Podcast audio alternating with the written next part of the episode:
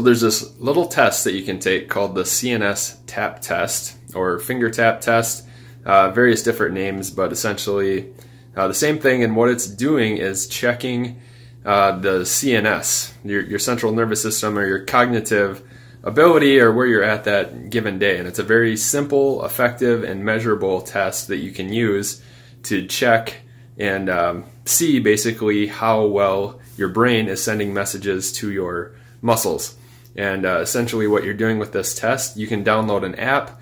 Uh, there's a few apps if you just Google it, or you can um, just use a piece of paper and a pencil as well. You could do it and count it on your own. The apps are probably a little bit easier because it, it tracks it and stuff for you.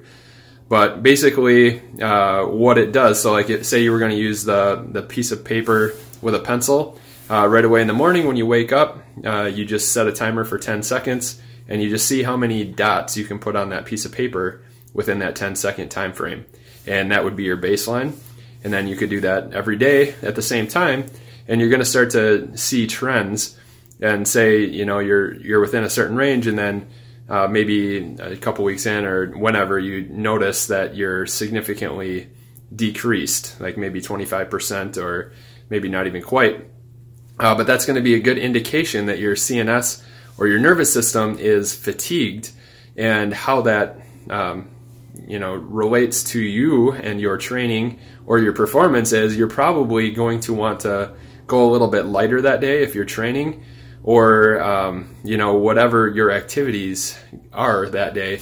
Uh, maybe be a little bit more friendly on yourself because uh, you're not performing at your peak. So maybe you need a little bit more sleep maybe you need some rest or a recovery day, or maybe your nutrition's not on point, maybe you're stressed. Whatever the um, the factor is, uh, it's just um, a real quick way to check how well your nervous system is working.